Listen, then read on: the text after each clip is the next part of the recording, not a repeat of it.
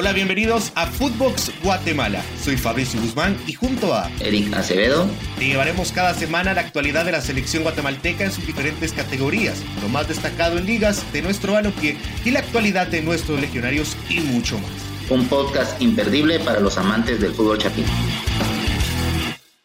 ¿Qué tal amigos y amigas de Footbox Guatemala? Espero que se encuentren bien. Bienvenidos a un nuevo episodio. Y bueno, Qué lindo es iniciar un nuevo año, un año 2024 lleno de fútbol, pero principalmente lleno de podcast acá en Footbox Guatemala. Como siempre, no me encuentro solo, me encuentro con mi compañero leyenda e ídolo Eric Acevedo. ¿Qué tal? ¿Cómo estás, mi hermano? ¿Qué tal, Fabri? ¿Qué tal estás? Feliz año nuevamente para todos, para tu familia, para nuestros productores y para todos nuestros oyentes de este podcast, que este 2024 ya lo mencionás, sea lleno de fútbol, pero sobre todo que sea lleno de mucha felicidad a través del fútbol para todos. Totalmente. Y hoy con muchas noticias, ¿no?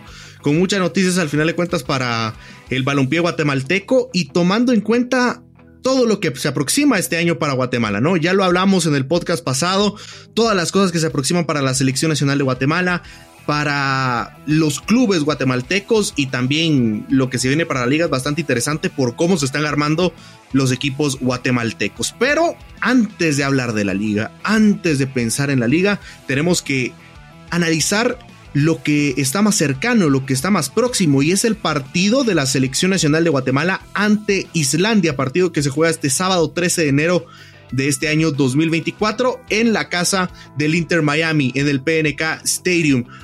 Un partido bastante complicado ante una selección UEFA como lo es Islandia, en donde ya salió la convocatoria, donde vemos a varios jugadores, eh, muchos jugadores de municipal, específicamente ocho, también bastantes jugadores de comunicaciones, una base ahí que se nota que está muy bien elaborada, tanto de jugadores rojos como jugadores cremas, y por supuesto algunos jugadores también de Misco, de Malacateco, de Shela, entre otros, pero principalmente la base es municipal y comunicaciones y algunos de antigua GFC. Bueno, la noticia no es tanto la convocatoria que la vamos a estar analizando, sino que Luis Fernando Tena, Eric, dentro de los convocados, termina convocando a tres jugadores rojos, que pues la mala noticia no es que convoque a tres jugadores rojos, ¿no? Eh, peor sería esa la noticia, ¿no? Sino que los tres jugadores de Municipal que convoca, de los ocho que convocó al final del equipo carmesí, tres de ellos están lesionados. José Morales, Pedro Altán y Renato Sequín. El caso de Pedro Altán está definitivamente lesionado. Morales y Sequén están saliendo de lesión, pero todavía tocados, especialmente el caso de Renato Sequén. Ante esto surge la duda si hizo bien Tena de convocar a estos jugadores. Y te quiero preguntar acá, Eric, ¿Hizo bien Luis Fernando Tena en convocar a estos tres jugadores o debió darle espacio a algún otro jugador? La pregunta aquí es desde cuándo hizo la convocatoria Luis Fernando Tena. Porque si la convocatoria es, o sea, salió al público esta semana, ¿correcto?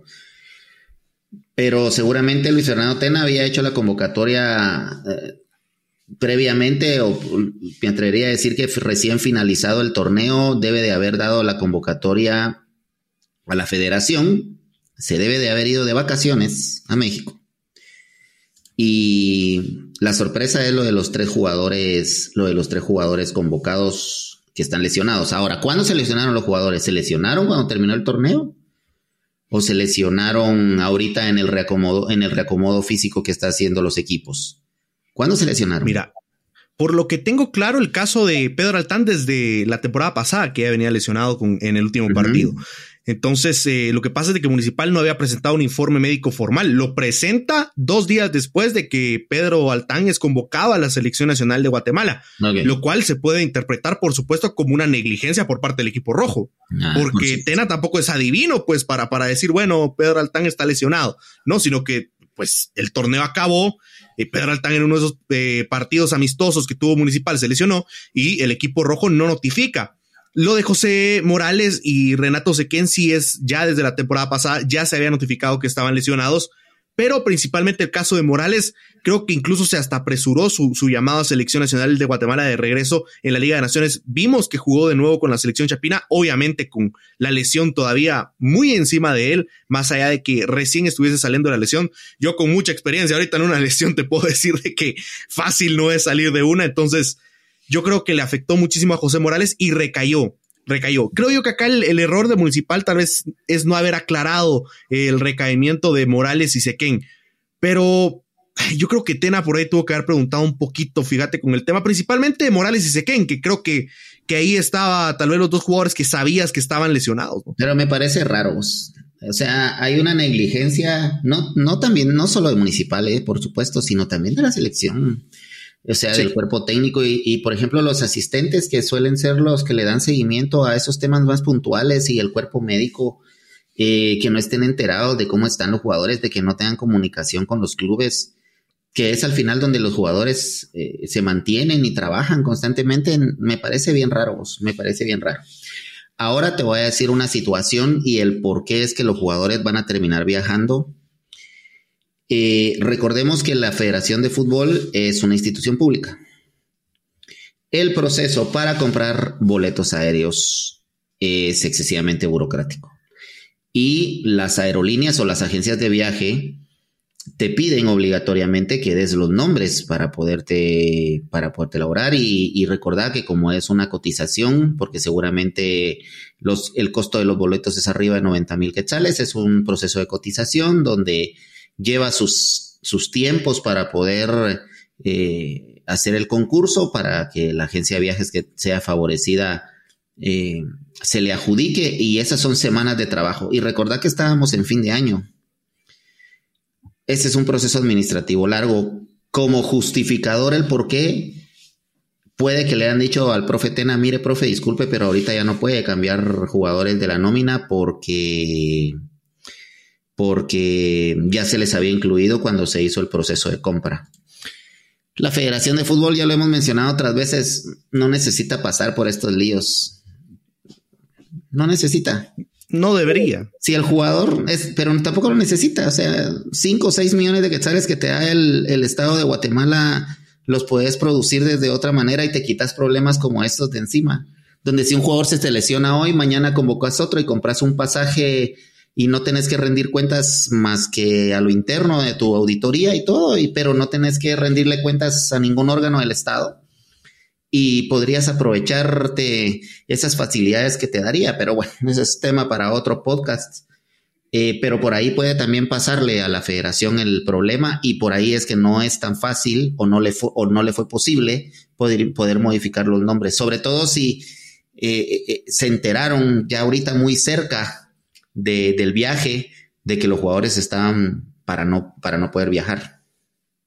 Sí, que creo que lo que más pasó, ¿no? Y lo que decís es cierto, mira, al final de cuentas yo creo que una institución tan importante como la Federación Nacional de Fútbol de Guatemala debe de independizarse en ciertos aspectos. Yo, y yo creo que tiene principalmente el público necesario, la afición necesaria para hacer esto posible, ¿no? O sea, si de por sí los clubes de Liga Nacional guatemalteca, que obviamente no son eh, los mismos aficionados a la selección nacional, que Eric, yo creo que vos más que nadie sabes de que hay más aficionados en Guatemala a la selección nacional que a la Liga Nacional de Guatemala entera. Es así de sencillo.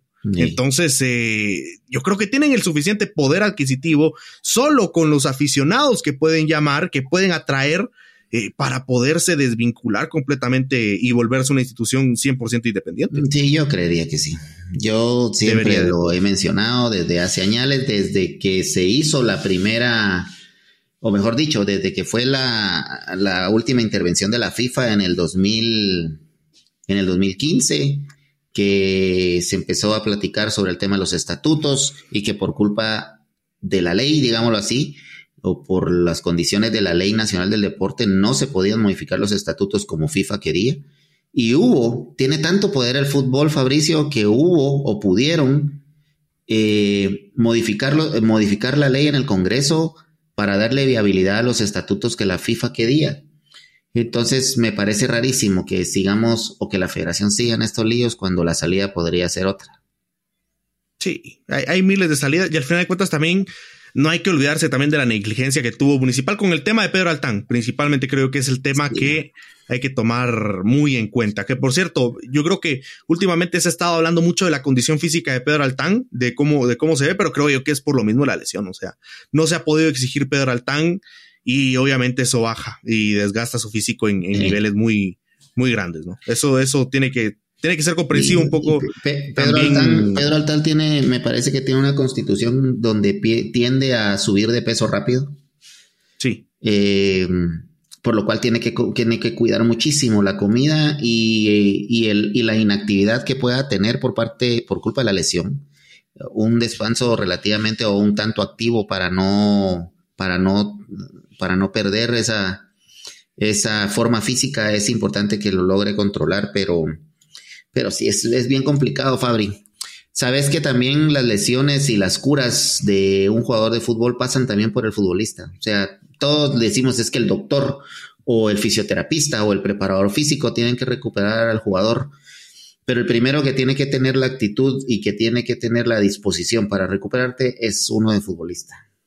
Porque más allá el doctor puede hacer mil cosas, pero si vos no tenés el cuidado sobre todo y, recomendaciones y cumplirlas al 100% como lo pide el cuerpo médico, eso es vital para que te recuperes. Y muchas veces los jugadores, y peor en el fin de año, ¿no sabes que todos tendemos a descuidarnos, que nos vamos a la playa, que salimos por todos lados eh, y que comemos o nos echamos los tragos un poquito de más? O sea, eso pasa eso pasa y eso colabora para que la... con una lesión encima, olvídate.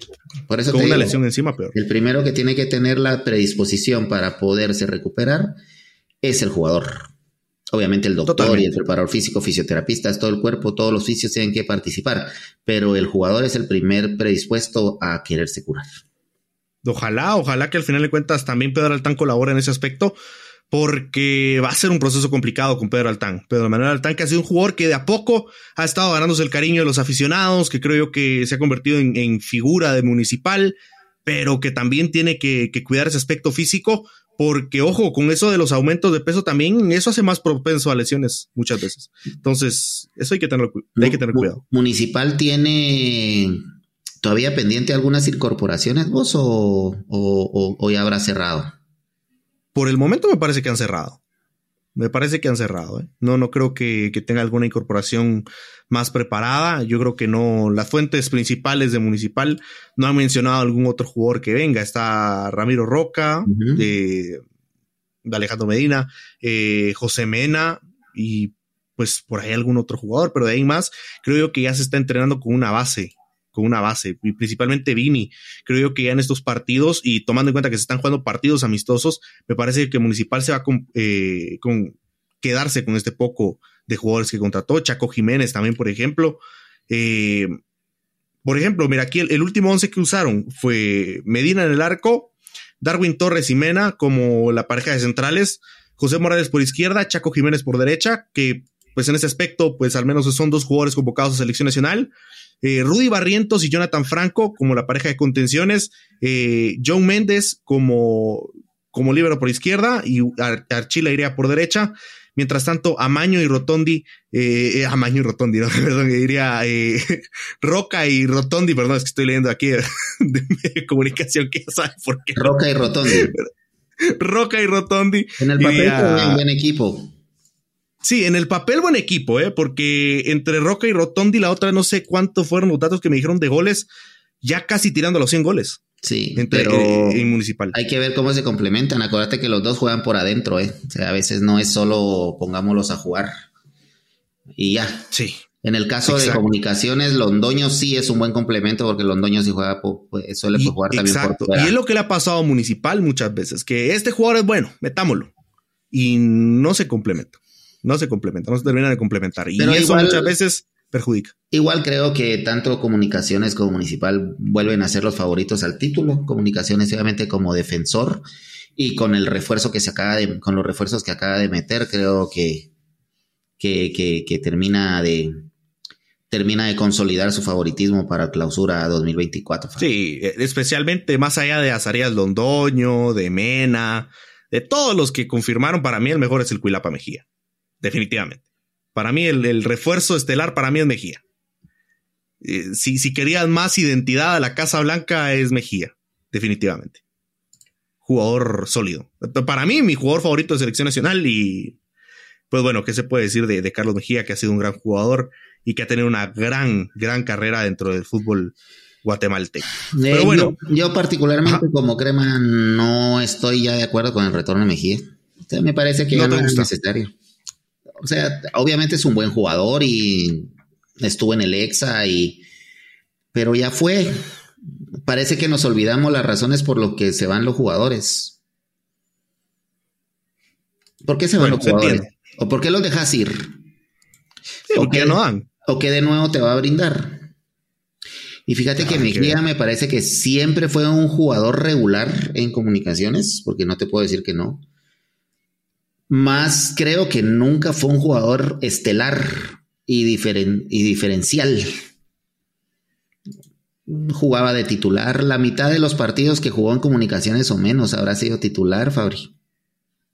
Eso también, mm. eso también. O sea, lo que pasa es que habrá que verlo porque esta es que creo que Mejía ha mostrado un mejor nivel de juego jugando en Antigua que, en su etapa de comunicaciones. Entonces yo creo que ya en mejor momento. Y sabes, eh, ¿te acuerdas cuando se fue la primera vez? Sí. Recordame dónde se fue. Ahorita te confirmo. No sé si Aguasta no, no va. Yo creo que sí, espérame, aquí te, aquí te digo de una vez. Había sido antigua GFC, eso es definitivo. Esa es la segunda ida. Esa es la segunda ida. A Petapa, a Petapa. A Petapa.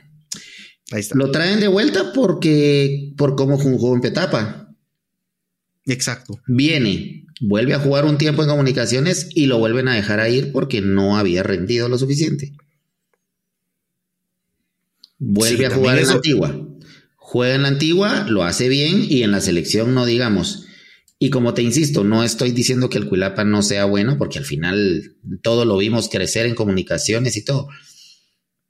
Pero creo que nunca terminó de ser un jugador estelar. O sea, nunca terminó de llenar el ojo de ningún entrenador más que de Iván, que fue su descubridor. Eh, pero no sé, siempre hubo un jugador antes que él. Sí, y actualmente también hay que ver los jugadores que están por encima de Cuilapita, ¿no? y lo llevaste, mira, y lo trajiste. Decime dónde lo vas a poner. Sí, porque tenés a. Arriba tenés a Chucho. y tenés a, Chucho, Londoño, a Nangonó. Y tenés a Rivera, a, tenés a eh, Liner, tenés a Palencia. Yo lo que creo, esa es mi opinión. Yo lo que creo es que no era necesario traerlo. Sí, de todos decís que termina sobrando. Yo creo que va a jugar, seguro lo va a poner Iván, pero creo que va a estar de nuevo eh, a la sombra de, ocupar otro espacio. En el medio campo, no, no, ¿a quién vas a quitar en el medio campo? ¿Mm?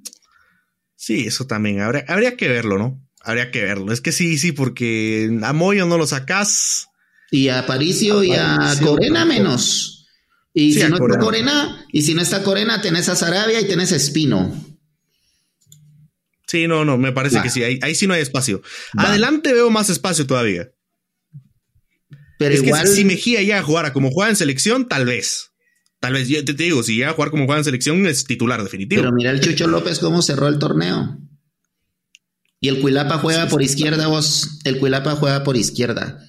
Sí, eso es cierto. Le gusta mucho por ahí. Chucho es polifuncional, juega todo el frente del ataque. El Moyo que juega libre por todos lados. y no sé a menos que Iván le vaya a meter mano al sistema para poder ajustar algunas cosas y entonces ahí es donde por ahí el equipo no va a funcionar. Pero es precisamente las razones por las cuales yo pedía que Willy no se fuera. O sea, yo era de los que, no porque no quiera Iván, que a quien aprecio muchísimo, lo conozco y somos amigos, pero no era necesario cambiar a Willy. O sea, sigo sin entender cuál es la razón, o sea, cuál es el, el, motivo y se lo seguís preguntando a la gente. Es que el equipo jugaba mal. ¿Qué es jugar bien, muchachos? Exacto. ¿Cuánto es jugar bien? Bueno, a veces jugar mal. Juega mal, juega mal, queda campeón dos veces de liga y de CONCACAF Liga. pero ¿qué es jugar mal? ¿Y qué es Es que solo tirando centros. No tiene nada que ver a veces el plantel Es para eso, no tenés más. Sí, no. Y, a ver, y a ver qué tanta, qué tanta diferencia va a haber con, con Iván Franco Sopeño, que no creo que haya mucha. Por eso te digo, mira, vos no es un centro delantero que no es goleador. Sí. Es un centro. Es un jugador que, te aparece ahí, que te ayuda mucho para. ¿Te es como Dwight? Sí, sí. Y que los que hacen los goles son los que llegan de atrás. Ah, y se me olvidaba que tenés a Lescano, pero Lescano se fue al final a Cobán, ¿no? Parece que se va, parece que se va. Todavía está en duda. Ahí andan diciendo todavía que sí se va, que no, se va. La única razón por la cual sea Lescano es para hacerle espacio al Cuilapa. Yo creo que es la única, ¿eh? Ahí, sí tiene sentido más el fichaje de Cuilapa. Y nada más para tener una banca de lujo. Yo, yo sigo creyendo que no era necesario. Y sabes una cosa, a menos que Comunicaciones le haya ofrecido más plata al Cuilapa que en la antigua, que lo dudo, yo no hubiera regresado. Porque el Cuilapa ya pasó en dos etapas en comunicaciones y las dos veces lo dejaron ir. Sí, las dos veces no terminó de cuajar, ¿no? Vaya, y ojo, hoy tenés 32 años, ya empieza tu curva descendente. Vas a ir al equipo campeón, un plantel que está consolidado. Ah, ¿Cuántos años tiene el Cuilapa estar en Antigua? ¿Tres? Tres años, ahorita te confirmo, creo que son, vamos a ver, desde el año 2021, 2021, 2023, dos años estuvo. Dos, dos años. Vas a un plantel que conoces a la mayoría, pero han llegado nuevos que se han consolidado, otro grupo, y vos ya hiciste espacio en otro lado. Y ojo, ojo lo que te voy a decir. A Mejía, el hecho de regresar a comunicaciones y que va a jugar menos de lo que juega en la antigua le puede afectar para la selección. Sí, Exacto. Porque sea como sea, es importante en selección Cuilapa Mejía y en Antigua sabías de que iba a ser protagonista. A menos que su fidelidad O a menos que su fidelidad con Iván sea demasiado grande y que le haya dicho que se regresa al club con él. Pero hasta, hasta, del propio jugador no lo entiendo. A veces, a veces los lugares no son para vos y, y me parece que comunicaciones nunca fue para Cuilapa porque nunca terminó de dar lo mismo que nos demostró en Petapa y en Antigua. Siempre me parece que fue un jugador de segunda línea en comunicaciones. Nunca se consolidó como el gran titular porque nunca lo consiguió. Antes, jugó, antes jugó, jugó Jairo Arreola, jugó Kendall Herrarte, jugó Carlos Figueroa, los jugadores que jugaban en la posición del Cuilapa. Sí, no, yo, yo creo que ahí sí, ahí sí tenés un punto, ¿eh? Tenés un punto. Son, son al final de cuentas movimientos innecesarios, ¿no? Movimientos innecesarios. Y por eso que, es una moneda al aire. Es una moneda al aire. Es una moneda al aire. Que hablando precisamente también de esto de monedas al aire, eh, la salida de Rubio Rubín del Real Salt Lake para el Querétaro también es una moneda al aire. ¿Lo ves como una moneda al aire de, de parte de Rubio Rubín o crees que vaya a ser un, un ascenso de nivel irse a la Liga MX? La única razón que me queda es que lo hayan querido, que Real, Salt Lake lo haya echado. Yo creo que lo más probable, ¿eh? porque de verdad yo, desde la temporada pasada, que ya los aficionados del Real Salt Lake ya no, ya no muy con Rubio Rubin. La, la relación estaba un poco ríspida. Pregunta número uno: ¿Querétaro sí está en la Liga MX o está abajo? Sí está en la Liga MX. Sí está en la Liga MX. Va. Entonces, si Rubio Rubín lo va a vender, dice la producción, si Rubio Rubín ya no lo quiere Real Salt Lake, lo primero que yo intentaría como jugador y mi agente es quedarme en la MLS. Por la comodidad, ¿no? Por la comodidad. Porque ya estás consolidado en una liga y cuántos años lleva Rubio Rubín de estar jugando ahí. Y me parece que tiene el cartel. Dos, tres años. Y me parece que tiene el cartel para poder conseguir otro equipo. Sí, o sea, al final de cuentas el Real Salt Lake no es el mejor equipo de la MLS, pero no es el peor. No es el peor. Y se, va con, con buenos números, sea, como sea. Su, primera temporada con el Real Salt Lake fue una muy buena temporada. Ocho goles en, no sé, creo que fueron 20, 30 partidos, pero, pero pues tomando en cuenta que lleva a mitad de temporada, lo hizo bien. La verdad es que el, Rubio Rubín tenía cartel para irse a un equipo el San Luis, por ejemplo, o sea, tenía cartel para irse a cualquier equipo de la MLS que tal vez no esté eh, peleando por, por luchar los playoffs. Yo creo que, te, insisto, me parece rara la salida de Rubio Rubín. Principalmente porque, porque ganarte un espacio en la MLS no es fácil y luego ya viene el trabajo de tu agente. Tiene el cartel suficiente para poderse posicionar en un equipo probablemente menos, con menos protagonismo que Real Salt Lake. O sea, hay equipos en expansión y equipos que empiezan, que podrías encontrar un espacio. Ahora, ir a jugar a México, ahora, ir a jugar a México nunca es malo, a vos. Sí, no, nunca es malo. Nunca es malo. Eh, de hecho, ya tuvo un paso en México, lo que parece que fue malísimo. 15 partidos, un gol. Arriba Rubí lo dirigió Maradona, ¿te acordás? lo dirigió Maradona en los Dorados de Sinaloa, que creo que fue de sus mejores etapas. En los Dorados de Sinaloa, sí. En los Dorados de Sinaloa, cerca de lograr el ascenso, ¿eh? Jugador figura. Sí, sí, eh, ¿Fueron cuántos goles? Fueron 14 eh, goles en 34 partidos, números bastante buenos, ¿eh? Sí. Para Rubio Rubín. Y jugaron dos finales por el ascenso y no pudieron. No pudieron. Si no estuviéramos hablando de que ahí estaría Rubín, probablemente también. Sí. Ahora, mira, ir a jugar al fútbol mexicano tampoco es nada malo, ¿eh? Ojo. No, no, por supuesto que no. Actualmente yo creo que todavía sigue, sigue siendo. Sigue siendo mejor liga, que, Estados Unidos. Sí, sí, sí. Pero fíjate que habría que ver si, si monetariamente a Rubio le genera también una mejora o por lo menos lo mismo. Rubio Rubín debe de. Vamos a hablar babosas. Yo, Julio Rubio Rubín debe de ganar unos. Me parece que andar entre unos sus 15 y 20 mil dólares. Debe de ganar. Sí. Sí, lo más probable. Se gana bien en la MLS.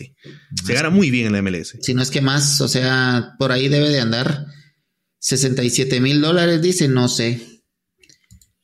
Si me lo, bueno, confirman. Sí sí, sí, sí, sí, Yo creo que, yo creo que en, en Real Salt Lake su contrato sí estaba algo, eh, sí estaba algo alto. Ahora, que vaya a ganar eso en el Querétaro lo dudo, ¿eh? porque ya el Querétaro desde qué rato no tiene la misma inyección monetaria que antes. Ah, pero, pero por lo menos va a ir a, si gana 67, por lo menos va a ir a ganar 40. Exacto. Exacto. O sea, no, no está alcanzable todavía a nivel Liga Nacional, como muchos están diciendo, de que de aquí ya va para la Liga Nacional. Yo no creo que un equipo de Liga Nacional tenga ahorita 40 mil dólares para ofrecerle a Rubio Rubín. No sé, y con un, y con la edad que tiene Rubio Rubín, vos. Sí, está todavía joven. Tiene cuántos, 26, 27 años. No, no, no, no, tiene más. 27 años tiene, en 96 nació. 27. 1 de marzo del 96, sí. Próximo a cumplir 28 años este año. Ya todavía está en su plenitud. Pero raro. Raro que no le hayan podido conseguir un equipo en la MLS. Sí, muy raro, ¿no? Muy raro porque al final de cuentas te sirve tener a un guatemalteco en la MLS. A mí, a mí, no me queda mal la espina por parte del Querétaro. Yo creo que Rubio Rubín lo va a hacer de perlas en, el Querétaro si él lo decide así. Yo creo que más que todo lo que arriesga Rubín es eh, su comodidad, ¿no? Porque en México le va a exigir 30 veces más de lo que le exigía la afición del Real Salt Lake.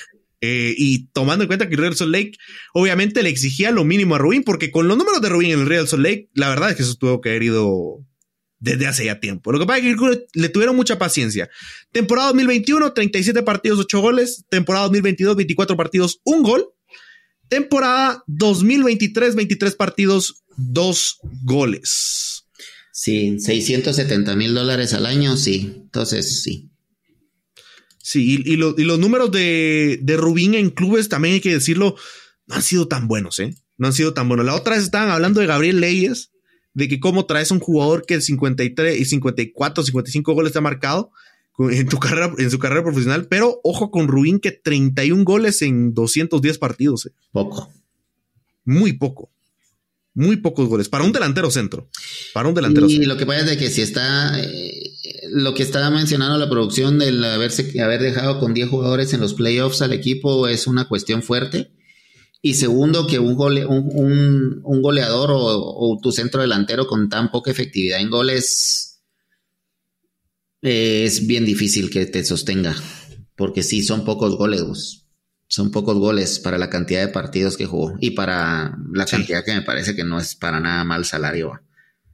Sí, no, a ver, en Dorados de Sinaloa te decía, un total de, de 11 goles en 34 partidos, que no está mal. Creo que fue su mejor etapa, sin discusión alguna. En San Diego Royal se fue sin anotar goles. Eh, entonces estuvo muy, muy complicada su etapa ahí en el, en el San Diego. Ah, no, sí anotó 7 goles, pero en la temporada 2020, en la 21 ya no anotó porque termina yéndose a mitad de temporada. En el Club Tijuana, lo que te digo, 21 partidos en la Liga MX, un solo gol. Un solo gol eh, llega en la Liga MX Rubio Ruin. Eh, jugó en Dinamarca también, en el Silkeborg. Mm, ahí no anotó goles. Y en el Utrecht anotó cuatro goles en 43 partidos. Sí. Tiene, mejores números. Eh, a lo largo de la historia de delanteros guatemaltecos han habido mejores números. Ah, lo que pasa es que creo que eso al final de cuentas es lo que le termina afectando a Rubín, el currículum, ¿no? Porque cuando va al Tijuana creo que va con el cartel de que viene de Europa. Eh, cuando va al Dorados de Sinaloa tiene el cartel de que estuvo en la Liga MX. Cuando va al San Diego Royal va con el cartel de que viene del ascenso MX le va bien en el San Diego Royal con, con, siete goles y el Real Salt Lake se fija en él. Entonces siempre hubo un motivo por el cual fichar a Rubín. Me parece que ahorita lo que menos hay es motivo. Y fíjate vos que yo no sé si coincides conmigo, pero Rubio Rubín no ha sido diferencia tampoco en la selección. ¿eh? Sí, no. A ver, aparece en momentos. ¿Cuántos goles ha metido en cuántos partidos? Ha metido como. Ahorita te digo. 5, 8 en como en 20 juegos. Sí, ahorita te digo los números de Rubio Rubín. De hecho, es, un dato interesante. Solo anotado en partidos oficiales Rubio Rubín. Esa es una estadística que sí me gusta, ¿eh? Es, de las pocas estadísticas que sí me gusta de Rubio Rubín, que ha anotado únicamente en partidos oficiales. Es que desde la creación de Naciones casi no hay juegos amistosos. Exacto. Bueno, que ojo que Darwin Lom casi el, 90% de sus goles y son en partidos amistosos. A ver, vamos a ver. Ahorita te digo cuántos goles lleva en selección nacional, que hay que ver ese dato, creo que va a ser muy, 15, 15 partidos, 5 goles. 3 en la Nations League B, 1 en la Nations League A y 2 en la Copa Oro, los dos que le anotó a Guadalupe. Ese es el, ese es el, el, historial de, de Rubio Urbín. Ahora, ojo, que la producción está diciendo que Marco Gerk, DT de, de actualmente los gallos de, del Querétaro, lo tuvo en Dorados, ¿eh? Y por eso es que lo lleva. Es una probabilidad, es una probabilidad. Tal vez le ve capacidades. Es que Rubín también en el Real Salt Lake no cumplió una función goleadora, sino más de abrirle espacios al mero mero, al, al mero mero delantero centro, ¿no? Pero acá eh, sí es el 9 nuestro, ¿eh? Aquí ese es el 9 nuestro. Y eso es lo que le ha costado. Eh, jodido. Por ahí, por eso es de que creo que muchos insisten con el 4-4-2 con Tena, ¿no? Porque Rubín no es un 9 goleador al final de cuentas. Sí. es un 9 goleador. ¿Cómo nos hace falta? Porque que, juegue el pescado, aunque sea con 43 años, hombre. Sí, debería jugar. No, yo digo que hay que hacerle conecte con la con Analú y, bueno, y lo que necesiten. El pescado, sí, es que el pescado sí fue jugador de la selección y el pescado es ídolo del fútbol guatemalteco más que ídolo rojo. Oh, no, definitivamente. Definitivamente. más lo, lo queremos. Sí, no, es que es otro, es, cosa distinta lo del pescado. Por más allá de que haya juego con municipal y pues permaneciera con identidad el, caso de Carlos Humberto Ruiz, sigue siendo más una leyenda de selección nacional por todo lo que, lo que hizo, ¿no? No solo en, no solo con tratar de eh, permanecer el máximo tiempo en el extranjero, sino también, pese a que después vino a la Liga Nacional, estuvo con Municipal, que te digo, esas finales que llevó Municipal en, en la etapa del EXA, la mitad fueron gracias al pescado, porque creo que si no, no llegamos ni a cuartos ni a nada, porque era un equipo malísimo. Recuerdo que una vez estuvimos peleando hasta el descenso. Entonces, eh, fue, fue fatal esa etapa de municipal. Llega el pescado y nos lleva a varias finales. De hecho, estuvimos a punto de, creo que fue para el Penta, que estuvo a punto municipal todavía de, cortar ahí, pero no pudo. Pero olvídate, olvídate. Fue, fue fue, fue un ídolo total el pescado Ruiz. Hay que, hay que ver si hay maneras de, hacer clonaciones también, Eric. No, la clonación ahorita lo más efectivo. Veamos de dónde vamos. De dónde se saca otro pescado, porque sí nos va a hacer falta. Y Rubio Rubín, mira, sea como sea, ojalá que, que en los gallos del Querétaro, si que está falta de hacerse oficial, pero ya, ya, ya están personas muy allegadas a, a Rubio Rubín lo han mencionado. Yo creo que ya es oficial de que se va el jugador de la MLS, eh, Rubio Ruin, y veremos qué tal le va, porque es un jugador que sea como sea para Guatemala. Hoy por hoy sí es importante cómo va a presentar su presente, ¿no? Cómo va a estar en el presente, porque sí necesitamos, sea como sea el delantero, porque después de Ruin tenés a Martínez, que bueno, Martínez se puede hacer grandes cosas, eh, también, pero no tienen el voto de confianza de la afición como si lo tiene Rubín. Eh, y, luego hay otros jugadores que tienen el voto de confianza de la afición, pero no tienen la capacidad, ni la misma capacidad que Rubín, pues que estamos hablando de, algunos jugadores que, bueno, también han, tenido movimiento del mercado de fichajes y creo que no les ha ido muy favorable. Mira vos un paréntesis, lo del Cookie Lemos con los cremas está confirmado o no? No está confirmado todavía, pero ¿crees que sea ya necesario con, la cantidad de, de, jugadores que van a la delantera? Me parece que Cookie cometería un error si va a comunicaciones ahorita, ahorita. Sí, habrá que irlo viendo cómo se consolida más adelante. Es un buen jugador, pero pero no, no dijeron tenemos al Cookie Lemon, no traigamos, no traigamos a Londoño. Exacto, exacto. Entonces ahí está, sea como sea, Londoño creo que le gana el puesto a Cookie y creo que Cookie va a quedar por el momento en Achuapa. En Achuapa porque creo yo que Municipal tampoco se va a fijar en él, ¿eh? porque era la lucha ahí entre Municipal y Comunicaciones. Pero Municipal también ya fichó a Roca y después de Roca está el flaco. Entonces, solo que tuviese un espacio por ahí después, como, como tercer delantero, pero también no es muy favorable. Actualmente para el Cookie creo que no es favorable cambiar de equipo. Sí, yo creo que no es necesario tampoco. Yo creo que ya no es necesario. Yo igual en comunicaciones creo que ya tronó, ya tronó el, ya topó los refuerzos y la plantilla, entonces.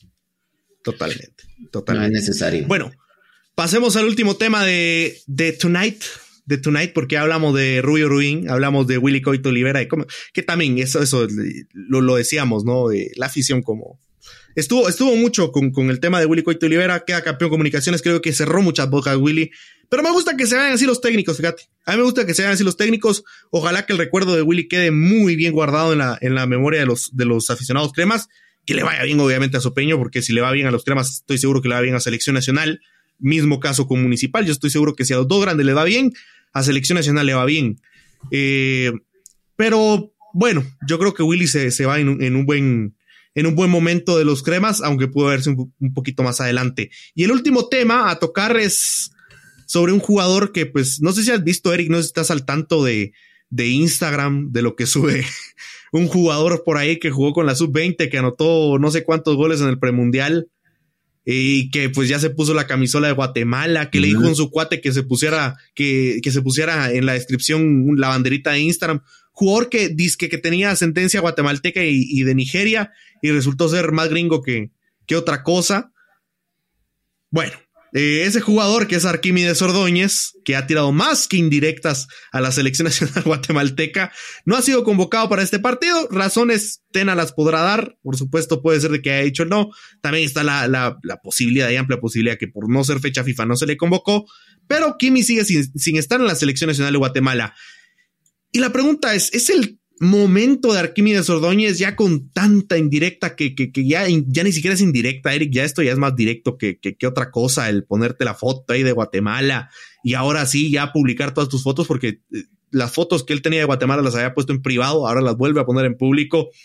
¿Es el momento de llevar a Arquímedes Ordóñez en selección nacional o crees que tiene que demostrar algo importante para, para ser convocado con la selección? Pero es que ese algo importante no lo va a hacer en su club, Fabricio, porque ni juega. Eh, tanto Luis Fernando Tena, su cuerpo técnico y pues obviamente los dirigentes de la federación eh, tienen que entender de que Arquímedes Ordóñez es un buen jugador para nuestra selección, para nuestro nivel, o sea, sin menospreciar lo nuestro, pero hay que entender que así es. Y que, y que la única forma en que Arquímedes Ordóñez va a probar su valía en la selección es trayéndolo, aunque no juegue si es de aquellos jugadores que eh, está es de aquellos jugadores que no tienen espacio en su equipo por X y Y circunstancia, no terminan de dar el salto de calidad que les termine que le termine posicionarse, que le permita posicionarse ya bien en, la liga y en su equipo. Eh, pero para nuestra selección sería valioso. No tenemos jugadores como él, es muy bueno ya lo demostró, ya lo probó, hay que verlo con la selección mayor y es el único lugar donde lo podemos probar. O sea, si nosotros pretendemos que Luis Fernando Tena lo va a convocar por lo que haga en su equipo, entonces no lo va a convocar nunca. Sí, exacto. Ahora, mira, eh, hay una posibilidad de que ya tenga más tiempo en su equipo, ¿eh? porque Brenner, el delantero centro estrella del Cincinnati, se va. Se va del, equipo, se va a la Serie A. Entonces ahí hay una, una plaza vacante. Obviamente hay otros jugadores. Acaban de fichar, de hecho, un jugador proveniente de, de, Arabia Saudí, me parece. Ahorita te confirmo la, la, liga. Sí, de la Liga de Arabia Saudí. Acaban de fichar un jugador para que veas el poder adquisitivo también del, de la MLS, ¿no? Acaban de fichar a, a Aaron eh, Boupenza, jugador que jugaba en el equipo Al Sabab FC, ¿no? Hmm. Eh, de nacionalidad de Gabón, de Gabón, delantero centro. Muy buen valor del jugador, ya tiene 28 años, está en la plenitud de su carrera, pero por ahí puede empezar a rascar un espacio Arquímedes Ordóñez, porque ha sido la única adquisición de delantero que ha tenido actualmente el, equipo del Cincinnati. y bajas de delanteros ha tenido, ¿eh? ¿Pero qué quiere eh, Arquímedes? Brenner. Ajá. ¿Pero qué va a querer Arquímedes? ¿Va a querer jugar con Guatemala o no? Es que esa es la cosa también. Porque luego empieza a tener minutos y ya no quiere Guatemala. Y quiere Estados Unidos y. Por eso, yo lo. Mira, partamos, partámoslo en dos. Desde el punto de vista eminentemente futbolístico, por supuesto que yo lo traería. Total. Sí. No hay argumento de más. Es un jugador diferente que no hay en Guatemala, ¿sí? Exacto. Por el otro lado está el corazón, el amor, la pasión, el interés, el sacrificio, como querrás llamarle todos los condimentos que necesita un jugador para poder triunfar en algo. ¿Será que realmente quiere jugar para Guatemala? Porque al final de cuentas, si no quiere, ¿para qué lo vas a traer? A llenar nada más un, espacio que quiera la afición, ¿no? Sí, y ¿sabes qué es lo peor? De que él, él tiene que estar bien, bien, bien seguro de venir, porque sabe que si se pone la camisa y juega, ya no hay vuelta atrás. Exacto. Y yo creo que, eso es lo que él no está seguro de hacer, Fabri. Sí, porque te das cuenta, Arquímedes tiene el talento para, para, para figurar acá en Guatemala tiene el cartel, tiene la afición. Mira, la afición sea como sea, vos, mira, pese a que varias veces ya. Y le dice que no a la selección, rechaza convocatorias y que la gran diabla, pero te apuesto que Kimi ahorita dice que sí a Guatemala. Y juega un partido en el Doroteo a muchos todos le empiezan a decir, Kimi, Kimi, una foto. Olvídate. Olvídate. Entonces yo, yo creo que sea como sea, Arquímedes Ordóñez tiene ganada la afición guatemalteca así mañana diga, no, de nuevo, venga, de nuevo, va a estar. El problema es ese. Si él no quiere, no tiene que venir, tampoco se le puede obligar porque si viene en, sentido obligado, si viene a, no hacer un, papel competitivo dentro de selección y solo a llenar un currículum, porque también eso se puede hacer perfectamente, ¿no? Bueno, en mi currículum tengo, jugué en la selección absoluta de Guatemala, ¿no? Eh, jugué tal y tal torneo, tal y tal torneo, que me fiche tal y tal equipo. Entonces, Arquímedes debe comprender eso, que más que llenar un currículum debe ser algo de orgullo, ¿no? Te tiene que servir para cosas. Y Guatemala aspira mucho. Guatemala aspira mucho, aspira a clasificar una Copa del Mundo. Entonces, eh, no es para menos que Arquímedes debe decidirse ya porque, eh, y con la aspiración y con la mirada también puesta en la Copa del Mundo de 2026, que son dos años lo que restan. Y para ese, para ese entonces Arquímedes va a tener 22. Si Arquímedes en dos años se consolida en el Cincinnati, yo no tengo dudas de que Arquímedes Ordóñez hasta podría ser titular en un par de años en la selección nacional de Guatemala. Pero es que antes que, cualquier otro jugador. Yo no estoy tan seguro que se vaya a consolidar en Cincinnati. Probablemente lo que mejor le puede pasar a Arquímedes es cambiar de equipo. Sí. O a menos que haga un cambio de entrenador.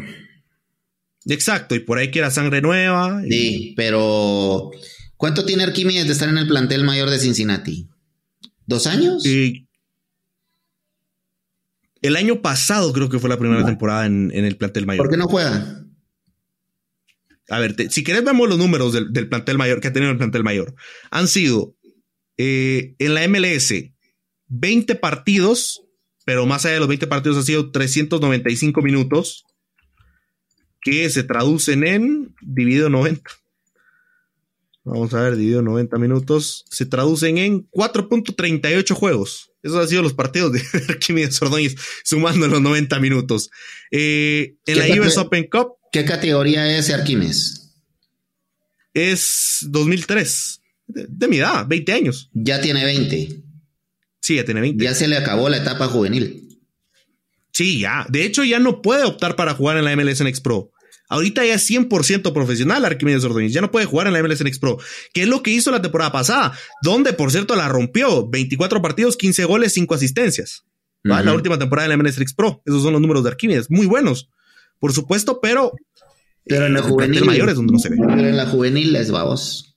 Exacto. Y ya no es juvenil. Y eso es lo que hemos hablado con los seleccionados. Decime qué seleccionado sub-20 que fue al mundial está jugando de titular en su equipo. ¿Cuántos? José Espinosa y Jonathan, Franco, que, de no ser por la lesión. tanto, ¿eh?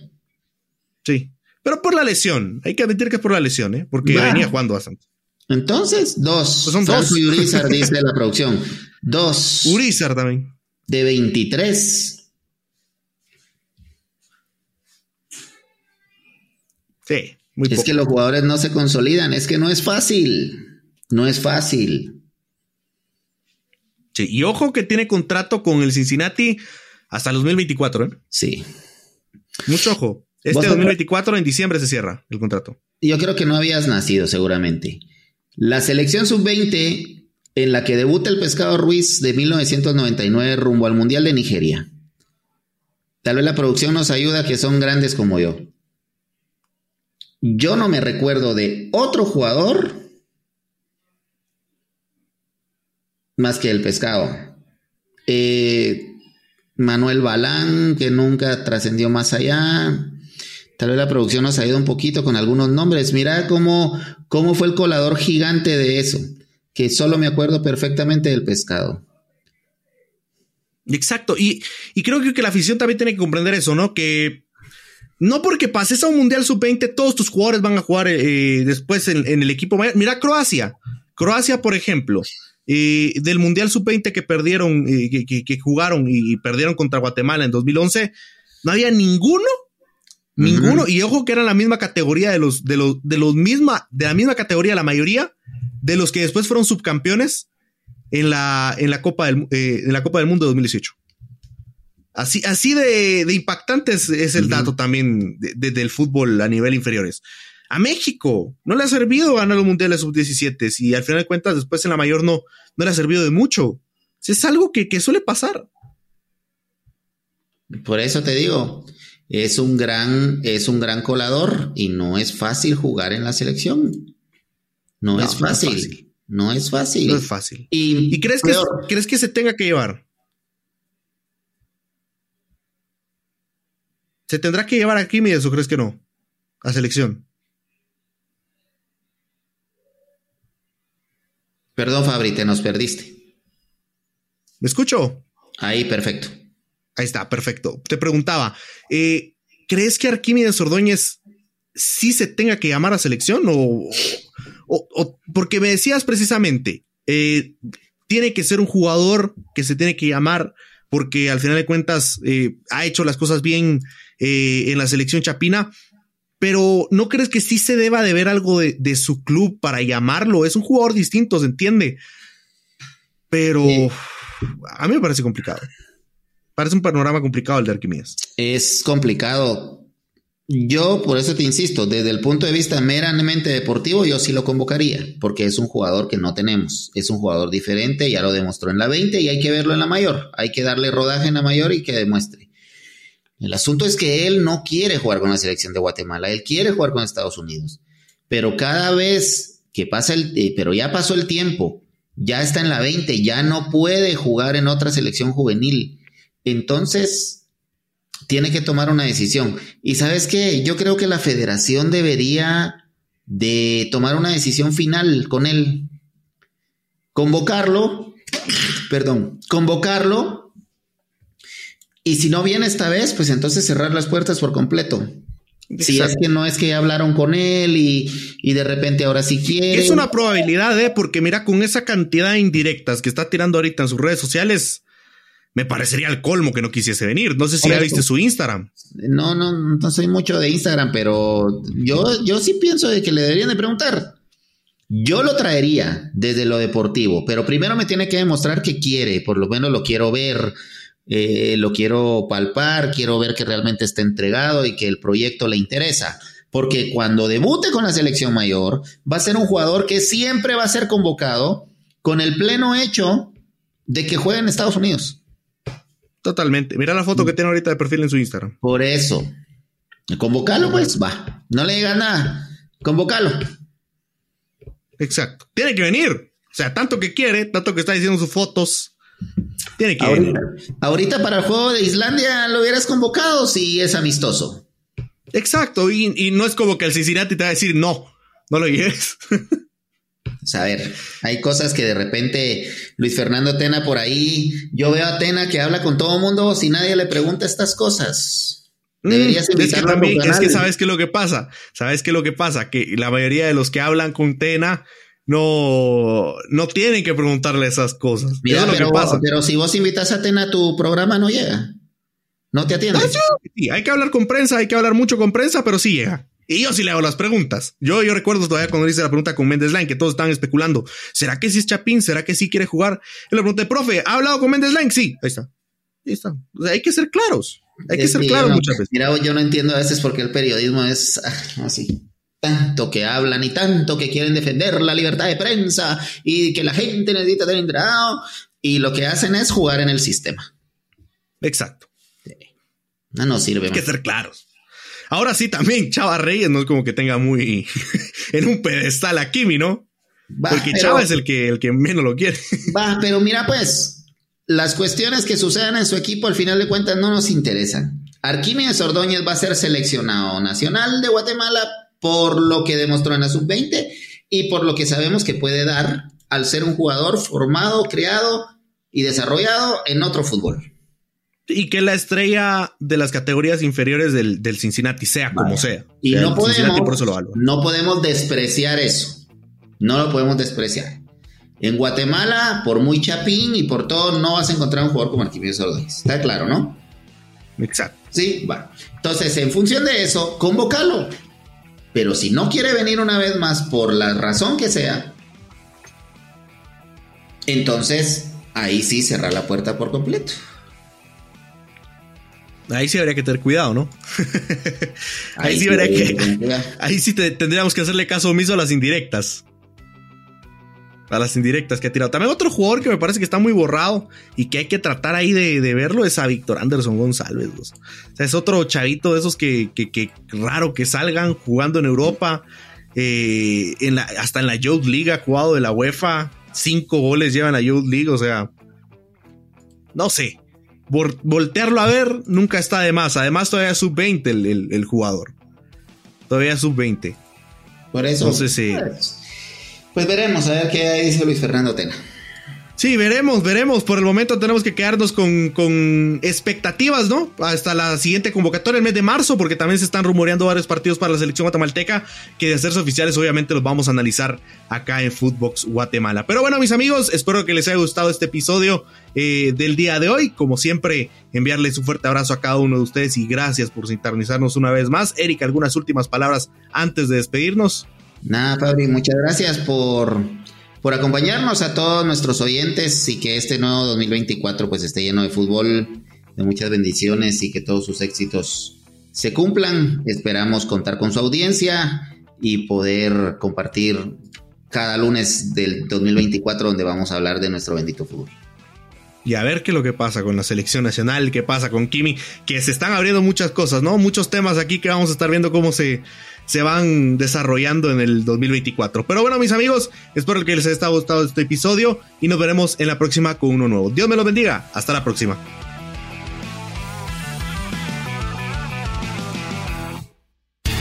Esto fue Footbox Guatemala con Fabricio Guzmán y Eric Acevedo un podcast dedicado a todo el fútbol guatemalteco.